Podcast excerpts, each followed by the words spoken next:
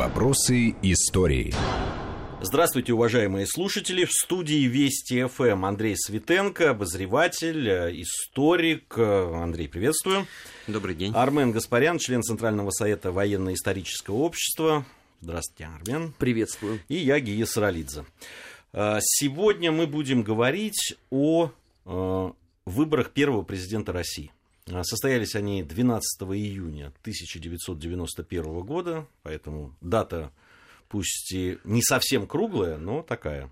А почему не совсем 25? 25 это ну, как бы... это не круглая. это такая, это 25 лет. Давайте круглая вот, это как 30. Вы знаете, вот или Хрущев 20. в свое время специальное постановление издавал о круглых датах. Ну, когда- знаете, Хрущев нет, нам нет. не указ. Ну, Ну, а вот почему вы считаете, четверть века, полвека и век Хорошо, это ну- самые главные краеугольные Нет, юбилейные а даты? предмет э, нашей то- дискуссии то точно постановление абсолютно. Хрущева никто не отменил. Можете назвать действует. 25 лет круглой датой. Я не согласен продолжать обсуждение, пока вы не признаете, что 25 Хорошо. лет, четвертьвековой юбилей, это, Это круглая юбилей, дата. но не круглая дата. Хорошо, сойдемся на этом. Э, Итак, э, 25 лет э, с момента выбора первого президента России. Время сложное для нашей страны. а, И, собственно, и эти выборы, и то, что им предшествовало, и особенно то, что последовало за ними, в общем, э, оставило очень серьезный след в истории нашей страны.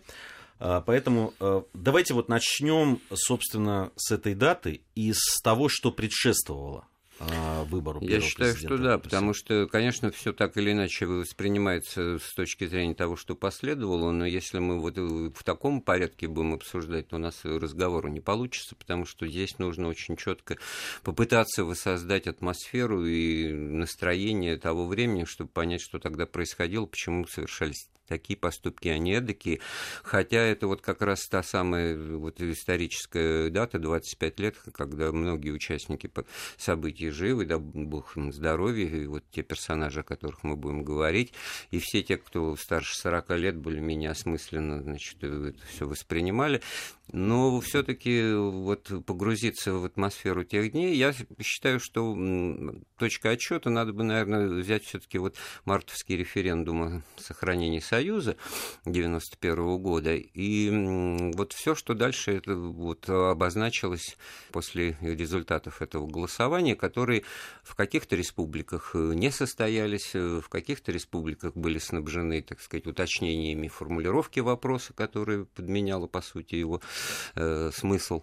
Вот. А в третьем случае, как это было в Российской Федерации, на референдуме 17 марта был второй пункт голосования об учреждении поста президента Российской Советской Федеративной Социалистической Республики, что воспринималось как если первый пункт голосования за это как бы в пользу Горбачева и Союзного центра попытки, так сказать, сохранить статус-кво, а вот голосование за по второму пункту это усиление позиций центра республиканского, российских властей, то есть э, такого, значит, политического противника уже к тому времени обо- обнаружившего себя, так сказать, и по рацию суверенитетов. Да и он- очень ярко проявившего да, и ярко проявившегося. И самое главное, что все это надо бы вот не забывать укладывать на эко- социально-экономическую ситуацию в стране, которая продолжала стремительно ухудшаться. Можно тут даже, так сказать, за- зачитать по одним названиям постановлений, которые каждую неделю принимались, о чрезвычайных мерах по организации работы предприятий, о неотложных мерах по, так сказать, улучшению сельского хозяйства.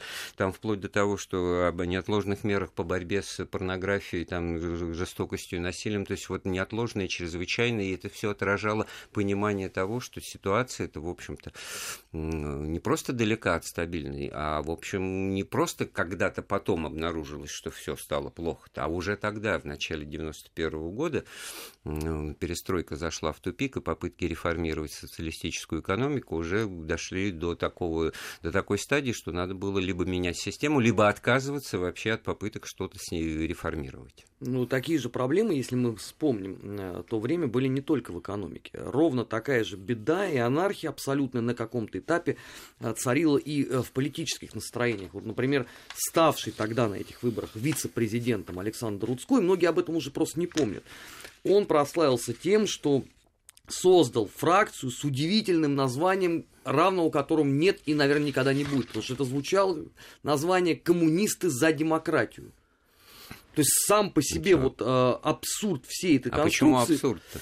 А потому что Коммунизм и демократия это вот э, близнецы-братья. Там, там история-то была в чем, что э, под демократией тогда подразумевалось не совсем то, что мы сейчас э, вот вкладываем прочтение, туда. конечно. Да, это имелся такой Но э, Александр от- отсыл в сторону. Владимирович понимал вот именно так, как он понимал, и все это тогда очень логично воспринималось. У меня вот, кстати, большие на этот счет сомнения, что и тогда он это понимал, потому что попытки... Нет, ну, э, позиционировать себя как все-таки какую-то такую левоцентристскую Нет, давай, партию. давай, давайте все-таки расшифруем, а то, да, все-таки как понимал, и почему это был таким нонсенсом. А, де- Дело в том, что э, это была, конечно, попытка, э, выражаясь современным языком, привлечь на свою сторону электорат, который тогда очень э, кучно группировался во- вокруг этой самой знаменитой э, межрегиональной депутатской группы.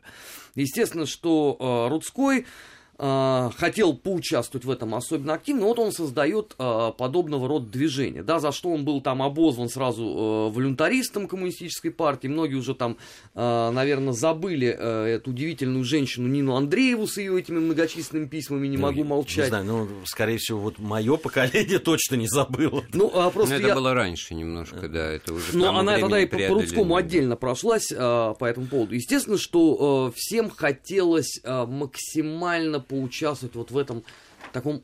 Оно же было сначала неформальное движение, а потом оно становится каким-то уже государственно образующим вектором. И вот а, то, о чем Андрей говорит, да, что вот первый пункт референдума это в сторону Горбачева такой реверанс, а второй а, в сторону Ельцина. Потому что именно межрегиональная депутатская группа в свое время многократно говорила, что а, получается как, что у всех там союзных республик были свои коммунистические партии, а у России не было, да, и так далее. Там всякие министерства у России тоже не Да, существовало. Я- логика- можно я вот чуть-чуть еще на шаг назад вернусь? А, Напомню, да, там все-таки, мне кажется, что это было важно тоже, выборы а, председателя Верховного Совета РСФСР, когда Ельцину противостоял Иван Полосков. А, И многие считают, что выбор именно вот этой кандидатуры многих отпугнуло. Да, такой, потому что ну, он был человеком таким Иван, вы про Ивана и Полоскова? про Ивана Полоскова, да.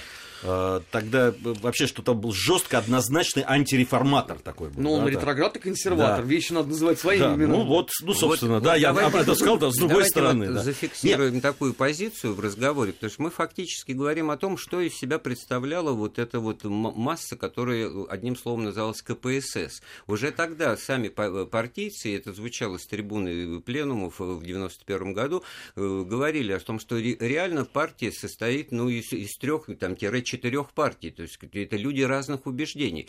Вот э, есть э, такие вот э, ретрограды-консерваторы, но есть люди искренне убежденные в том, что, так сказать, нам нужна колбаса, не просто колбаса, а колбаса, сделанная социалистическим способом производства. Это Егор Кузьмич Легачев, это я его просто цитирую. Но он действительно вот правильно то- точку нерв проблемы называл, потому что там любили тогда говорить, что в Швеции социализма больше, там, чем, чем у нас. Нет, ребята, он защищал вот основы, так сказать, строя с точки зрения организации и производства вопросов собственности. Это была принципиальная позиция. Но были и другие коммунисты. Почему Рудской, что он был далеко не одинок. Ну, он просто Э, самый яркий с да, этой в точки этом зрения смысле, персонаж. так сказать, пытаясь, значит, э, какую-то э, скрепу, если угодно, так сказать, с нормальными представлениями там, о социалистическом, о социал-демократическом, так сказать, развитии, потому что действительно примеры Европы, в которой в большинстве стран у власти были социалисты, там двоюродные братья коммунистов и так далее,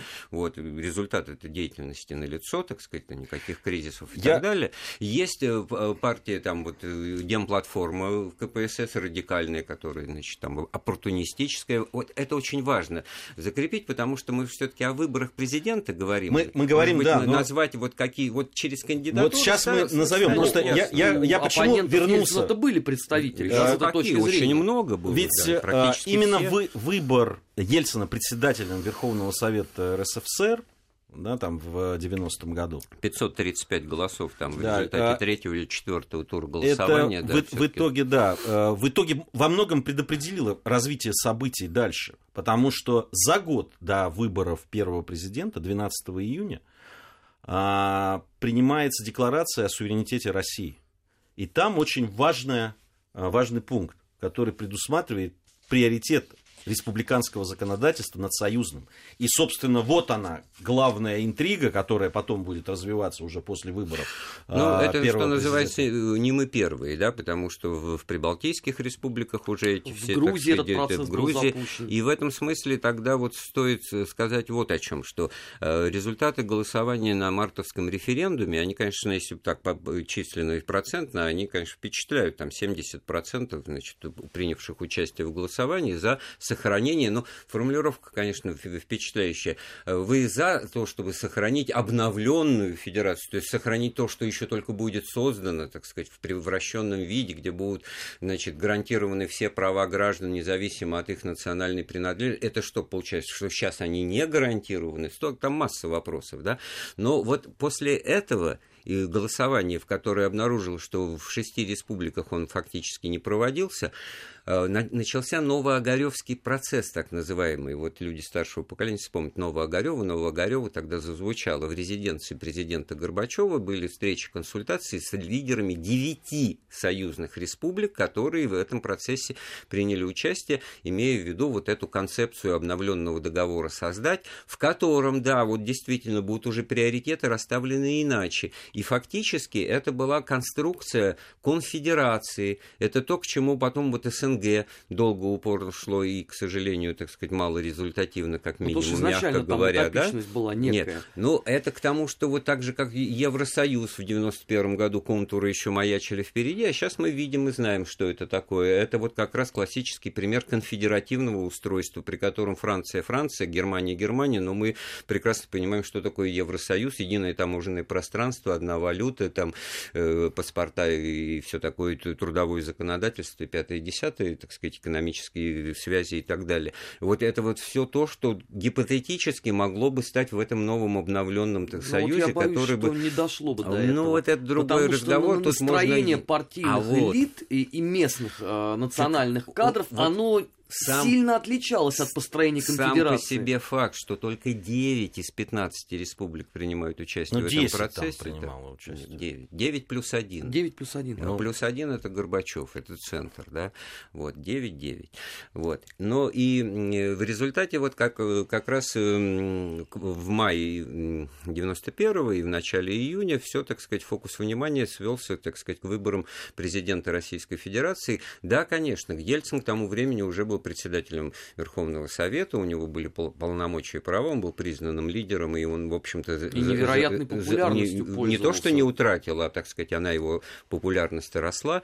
И очень легко было, так сказать, все вот эти экономические неурядицы, все это ухудшающее все положение списывать на, так сказать, просчеты и недоработки центра, на не, так сказать, последовательность реформ, осуществляемых Горбачевым, на то, что он меняет свое окружение, что окружение его становится консервативным, там оттуда ушли Шеварнадзе, оттуда ушел Бакатин, появились, значит, вот Павлов, Янаев там и так далее, Пуга, да, и все, значит, куда-то, так сказать, Единственная в стенку, жертва, по сути, да, в стенку зрения. упирается. Вот. Очень интересно. Кстати говоря, вот в эти дни, 25 э, лет назад, Горбачев выступал в Осло с Нобелевской речью, значит, по случаю вручения ему Нобелевской премии мира, и основной тезис, э, судя вот по воспоминаниям тоже не здравствующего его советника Анатолия Черняева, так сказать, готовил проект, основной тезис заключался в том, что больше всего от перестройки в Советском Союзе выиграл Запад выиграла за границей, да, которая, значит, приветствует демократические преобразования, значит, ну, мы сути, от этого с этим страдаем. очень вот, сложно.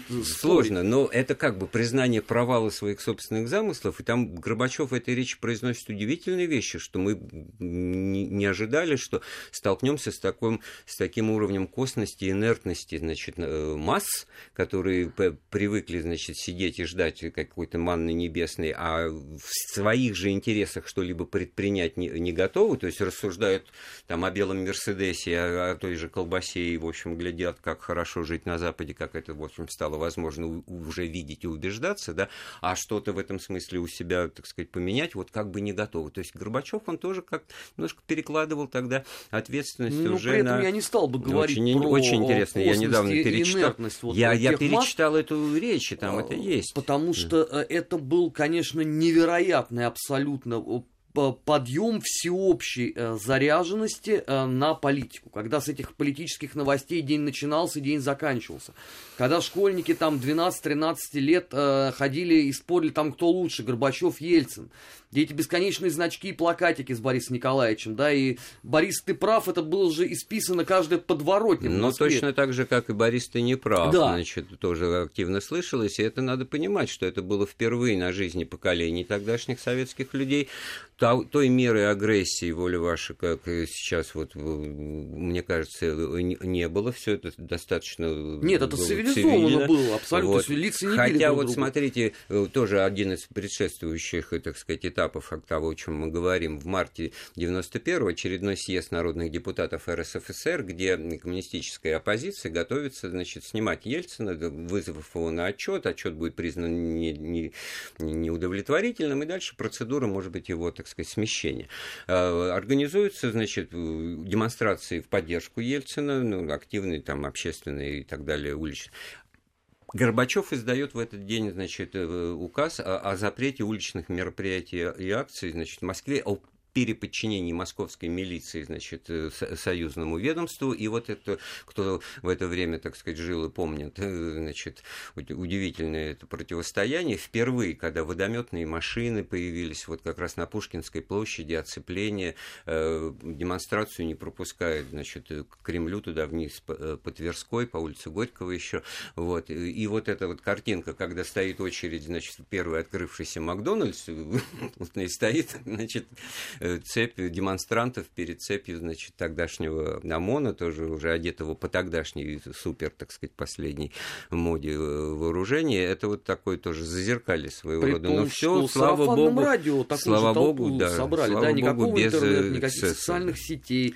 А, пара объявлений, по-моему, было в «Московской правде» о том, что вот сторонники, значит, Ельцина хотят собраться. И все и какая толпа а, вышла, да, это же а, в Нет, 90 ну, а уровни политизации мы э, можем судить уже потому, как начали смотреть вот тот самый съезд Верхов... ну, Верховного вот, кстати, Совета, да? Я вот могу честно сказать, что для меня это вот что тогда, что сейчас было невероятным совершенно потрясением, потому что вся страна от мала до велика смотрела бесконечные вот эти заседания съезда, потом какие жаркие были обсуждения. Это вы вернулись в лето 89 да, нет, я года, просто говорю когда о... люди ходили с да, радиоприемниками вот, Но по это, улицам. Мне кажется, это как раз и было начало вот такой да. политической активности и а политизированности. Я 91 хочу, год это все. Я все-таки хочу сказать, что очень много значила вот эта борьба холодильника и телевизора к, к лету 91 года, когда уже повсеместно, в том числе и в Москве, карточки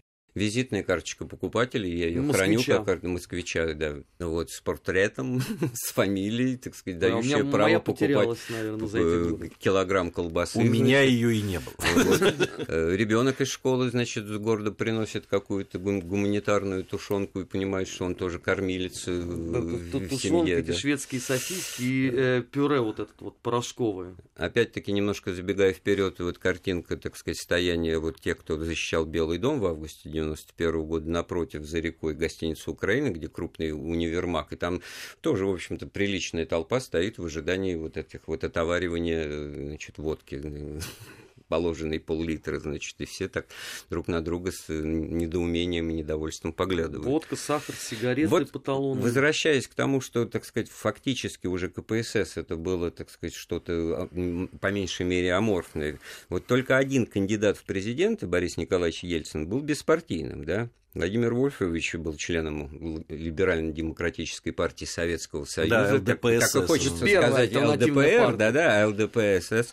Ну, вообще надо сказать про Владимира Вольфовича, что до выборов э, вот э, 91 года, о нем, в общем, знали благодаря э, тогда программам авторского телевидения, где он на каких-то вот этих пресс-клубах появлялся и мог говорить на, на любые темы, спорить на любые абсолютно это. И тогда вот он уже заявлял о э, принадлежности вот к этой партии. Ну, надо сказать, что вот эти вот первые появления Жириновского, конечно, на публику производили очень серьезное впечатление, потому что все привыкли э, к образу условно Горбачева, который муторно и нудно будет будет вам что-то объяснять, а здесь очень яркий, такой абсолютно народный типаж с абсолютно прозрачными посылами. Я там сделаю водку там по 2,90, как в старь. я помню, это, это потрясающе совершенно. О Жириновском не говорил, опять же, э, только ленивый. Но его, что характерно при этом, при всем, его считали таким вот народным политиком, но не ставили а, на одну доску с Ельциным. То есть они считались как бы разные абсолютно категории. При этом, когда вот потом на этих выборах Жириновский выставляет свою кандидатуру, у многих был шок. А вы знаете, тут очень интересный да, механизм и процедура. Ведь для того, чтобы быть зарегистрированным в качестве кандидата в президенты, надо было собрать э, там, 100 тысяч подписей. Да? Э, большое, огромное количество, значит, под рукой имеющейся структуры. Это было сделать невозможно отдельно какому бы то ни было, так сказать, гениальному одиночке. Но была позиция, что если за кандидатуру проголосует э, определенное количество депутатов съезда народных депутатов Российской Федерации, значит, по-моему, 250 50 человек, то такой человек тоже получает, что называется, э, карт-бланш на то, чтобы участвовать в выборах. Но для этого надо выступить со своей э, речью на съезде перед депутатами. И такую речь вот э, Жириновский произнес. Как раз в этой речи было вот, э, вот знаменитое, что потом ему много лет вспоминали, что значит, мама русская, папа юрист, там, что, Но, ну, в, в ответах на что я не агент было. КГБ, потому что у меня даже справка об этом есть, а у кого есть справка, что у меня, например, нет, значит, и так далее. И вот произвел он тоже очень сильно сильное впечатление своей нестандартной речью. Вот такой. Ну, популизм это, в общем-то, очевидно, сейчас это всем э, понятно. А, значит, э, Но это было свежо. Это было свежо тогда, это было вновь. И тогда вот он получил этот пропуск эту, э, на эти выборы, которые, в общем-то, можно считать, тоже в определенном смысле выиграл, потому что занял третье место и получил 7-8 там процентов да, голосов, а это есть так, так, так, тот, тот, так сказать, рубеж, который вот сейчас, например, проходной для партии в Думу, так сказать, для легализации в партийном спектре. И в этом смысле это было для всех тоже неожиданно, но... 6 с лишним миллионов проголосовали. Да, если по, по точным ну, цифрам. А, Самое это поразительное, что тогда же раздавались разговоры, что, ну, хорошо, третье место, там, понятно, победитель э, известен, но когда в 93-м году на выборах Государственную Думу Владимир Вольфович триумфально побеждает... А вот это вот э, за, э, успех, который был заложен да, это, конечно, 91 -го года, потому что тогда, это мы уже немножко о другом, значит, уже после кровавых событий, да, октябрьских 93 -го год. года, когда уже было ну, разочарование, то, что называется, классическими ну, Владимир Вольфович как раз из этих всех событий критиковал всех вот. тогда вот эта третья сила, ты, ЛДПР, ты и собрала, так сказать. Э, Но основа этого успеха это вот тогда да. вот те самые выборы. Не будь их, ну, не было бы вот ничего. У нас, э, у нас э, буквально минута остается до, до перерыва, до новостей. Я вот как раз хочу следующую часть нашу начать с того, собственно, кандидату, там же были президенты, вице-президенты. Очень интересно. Да, система, вот эти расклады, да эти пары. Да. бы все-таки как бы... Вот мы их как раз с этого и начнем. Всех наза... да. Да, назовем и поговорим о том, и, и как проходило, потому что мы сказали уже о, о том, как проходила такая агитация, да, что ли, э, предвыборная кампания Жириновского. Вообще надо поговорить об этом, потому что это все было же вновь. Э, поэтому э, вот как раз посвятим этому вторую часть нашей программы. Я напомню, что Андрей Светенко, Армен Гаспарян и Гия Саралидзе в студии Вести ФМ. Новости после новостей продолжим. Вопросы истории.